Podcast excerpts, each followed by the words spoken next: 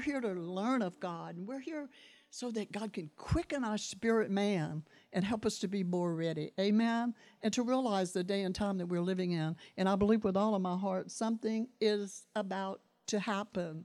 Something is about to take place. Something that we've heard of all of our life. You know, I heard somebody say this morning, you know, how this generation will not pass until the Lord comes back, you know, after 1948, you know. But so how long is a generation, you know? Different people say different lengths of times, but even at the longest, that's been a long time ago. And I believe it's time for something to happen. We can't say, the Bible says we don't know the day or the hour that Jesus is coming back. But I just want us to be reminded today. And there's something I read that I want to share with you called It's Not a Game. This is not a game. Folks, this is real. All these things that's going on in our world today, all the signs of the time, all of this is so real. So I want to take you over to the book of Acts, and it's a very familiar scripture, and we've been on it, kind of cut our teeth on it. But chapter 1, Acts chapter 1, and we're going to read verse 8.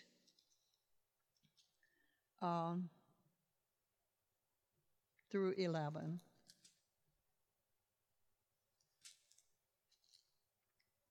But ye shall receive power. After that, the Holy Ghost has come upon you, and you shall be witnesses unto me in Jerusalem, and in Judea, and in Samaria, and unto the uttermost parts of the earth.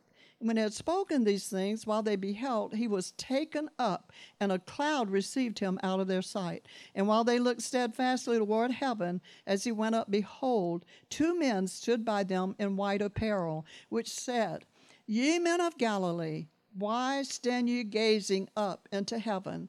The same Jesus which is taken up from you into heaven, so shall come in like manner as you have seen him go unto heaven. Now, what does that tell us? That tells us that Jesus is coming back again. Hey, we've heard it, but to some of us, it seems like a fairy tale. It's something, you know, that somebody just came up with. But you know what? It's what the word of the Lord had to say. And this is after Jesus said, I'll send you the Holy Spirit. I'll give you power. He said, I'll give you power, and you'll be witnesses. If there's ever been a time that we need to witness, it's now. We need not only to think about those that are far off, those that are across the ocean, but you know what? We need to be a witness like never before to our own families, our own household, to our own loved ones. For one day, every knee is going to bow, every tongue is going to confess that Jesus is Lord. One day, every eye will look upon him. Amen. But one day soon, I believe according to the scriptures, and according to the signs of the time, Jesus is about to appear, and that is so, so soon. I want us to ask our own selves, where do I stand? Where do we stand? Amen. Will we be ready? Hallelujah. So I want to share with you something that was written way back. This happened way back on October 30th, 1938. Entitled, This Is Not a Game. In 1938, on October 30th, a radio network music program was suddenly interrupted, and it was a breaking news flash saying that strange activity was being observed on the planet Mars. The music program then continued for a while longer until there was another interruption and more breaking news flashes of strange activity. What sounded like a legitimate newscast was in reality nothing more than a unique one-hour drama presented by Orson Welles on the Mercury Theater of the Air. Millions of people that were listening to the program in the United States actually believed that the planet Earth was being invaded by Martians. Let me give you one of these news flashes. First, the announcer said that a meteor had crashed on the Earth near somewhere in New Jersey. Next, an on-site report came from New Jersey that said thousands of people had been killed in not a meteor as had originally been reported, but by death ray guns that were banished about by an army of space invaders. An eyewitness described the scene as weird creatures streaming from a huge silver cylinder and burning everything in their path. Martians, it seemed, had landed on the Earth, right in the middle. This terrifying report was cut suddenly due to circumstances that were out of their control. Now, other parts of the country began to report. One after the other, the reports were much the same as in New Jersey. News flashes that said the National Guard had been called out, the Secretary of War was mobilizing an army, the White House had declared a state of national emergency. Keep calm, keep calm, the reports urged the public. The same voices that told of weird space creatures burning their way to New York City and had incited fear were now calling for composure. That was taken from Curtis Mitchell's news broadcast. Despite the awareness that this was only a broadcast drama, Americans believed that we were under attack from outer space. Switchboards were swamped. Churches were filled to capacity.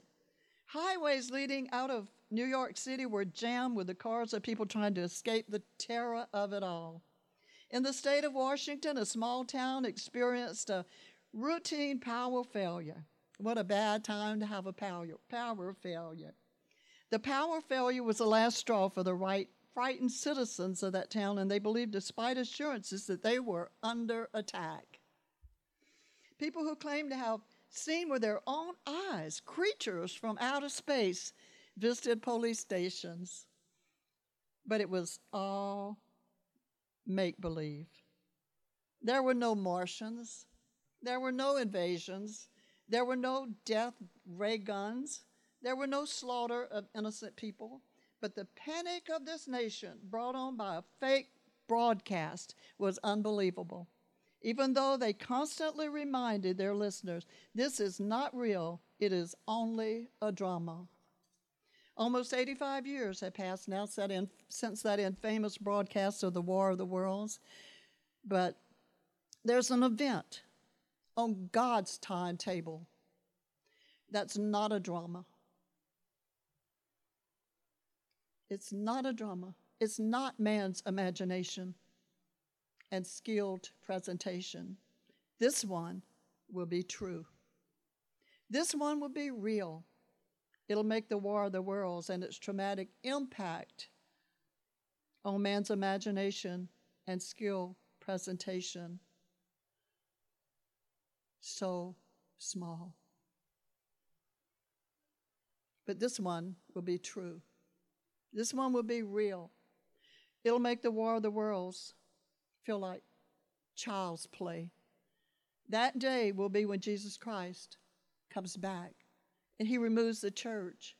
He removes the bride that's called by his name from planet Earth.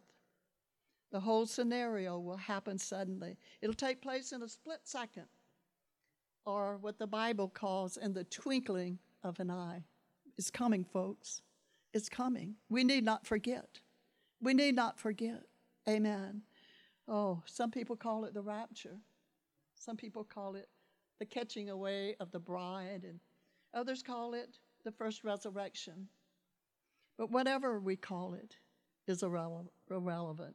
The bottom line is that this event will impact the entire world like no other event has impacted the world in human history. There's never been anything that can compare to the rapture of the church. Everybody has their own opinion, their own idea, their own revelation of what's going to happen. But millions of people will suddenly disappear from the earth. Untold numbers of graves will, without warning, burst open. Did I say something wrong?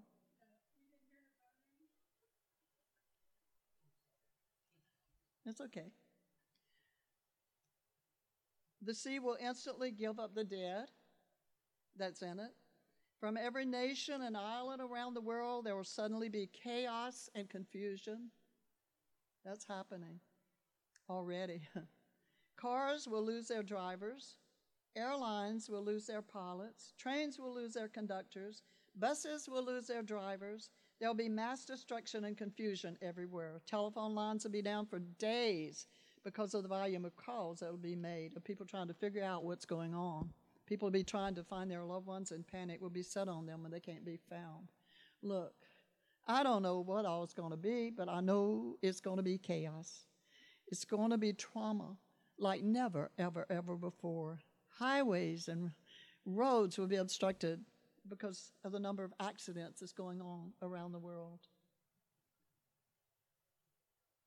Hospitals will be overflowing because people won't know what to do.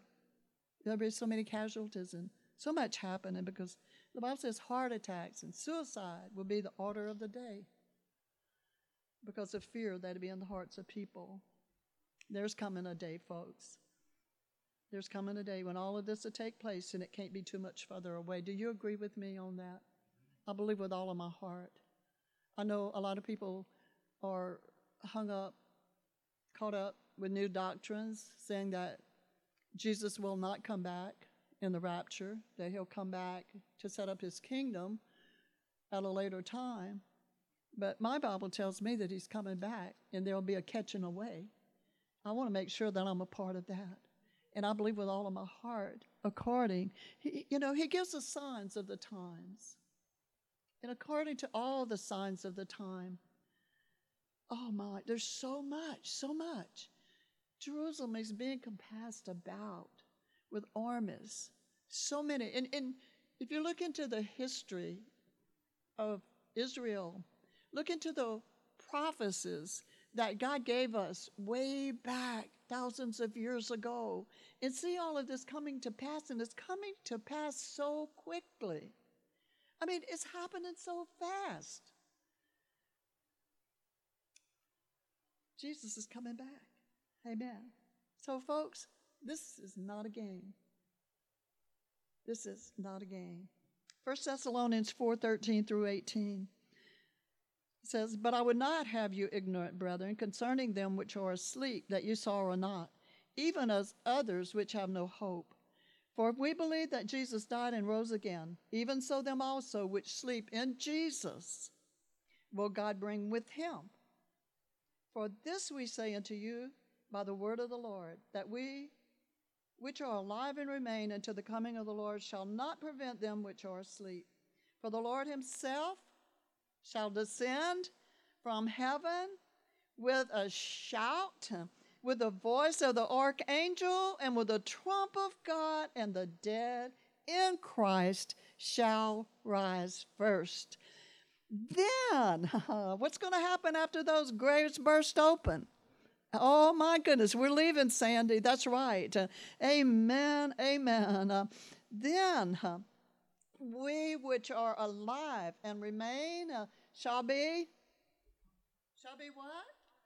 Caught up to meet him, together with him in the clouds to meet the Lord in the air. So shall we ever be with the Lord. Therefore, comfort one another with these words. I kind of want to share that with you this morning. I know that a lot of people were confused, and people that really believed that report way back yonder that we read earlier. Hey, this is going to be real, folks. It wasn't real back then. No, but it's going to be real. There's a rapture getting ready to take place, and I plan on being a part of it. Amen. Hallelujah. This is no drama that's going to be staged. It's not something that's a make-believe. It's a fundamental Christian doctrine. The doctrine was taught by Jesus. The doctrine was taught by Paul. It was taught by Peter. And it was taught by the early church fathers. Amen. And I believe it. I believe it. Amen. And I believe it's going to happen soon. The song says, "Very soon and very soon we're going to see the King." And I believe it is soon and very soon. You know, there are hearts that are being pierced right now. God is dealing with so many people. And I'm in touch with quite a few ministers throughout the world.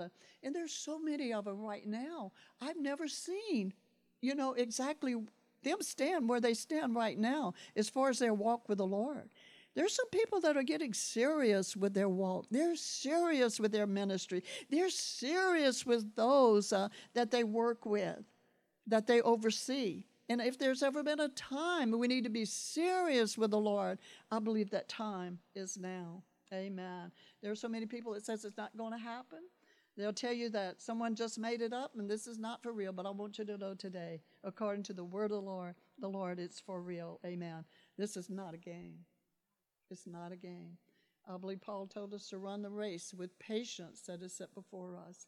And that's what God desires from his people, to run with patience the race that is set before us, because he really is coming soon. Amen. The Bible says in John 5:28-29, marvel not at this, for the hour is coming, in the which we all that are in the grave shall hear his voice, and shall come forth, they that have done good unto the resurrection of life, and they that have done evil unto the resurrection of damnation. This message needs to be proclaimed everywhere, not just in the church, not just in the pulpit, not just in our Sunday school classroom, but to our neighbors, to our friends. Jesus is coming back. Amen. It has to be proclaimed in every home, in every family. Amen. I know as I look, I'm in touch with quite a few people, you know, on Facebook that I've known over the years, that I saw them from birth just grow up now until to be grandmas and grandpas, you know. And I could see some of them, they were quite a character, you know. They were quite characters.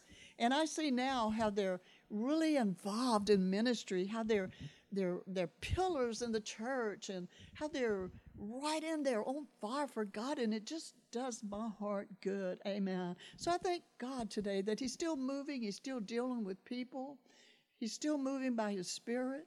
Amen. And he's getting a people ready. Amen. So there's a day coming called the rapture, and it's not a game.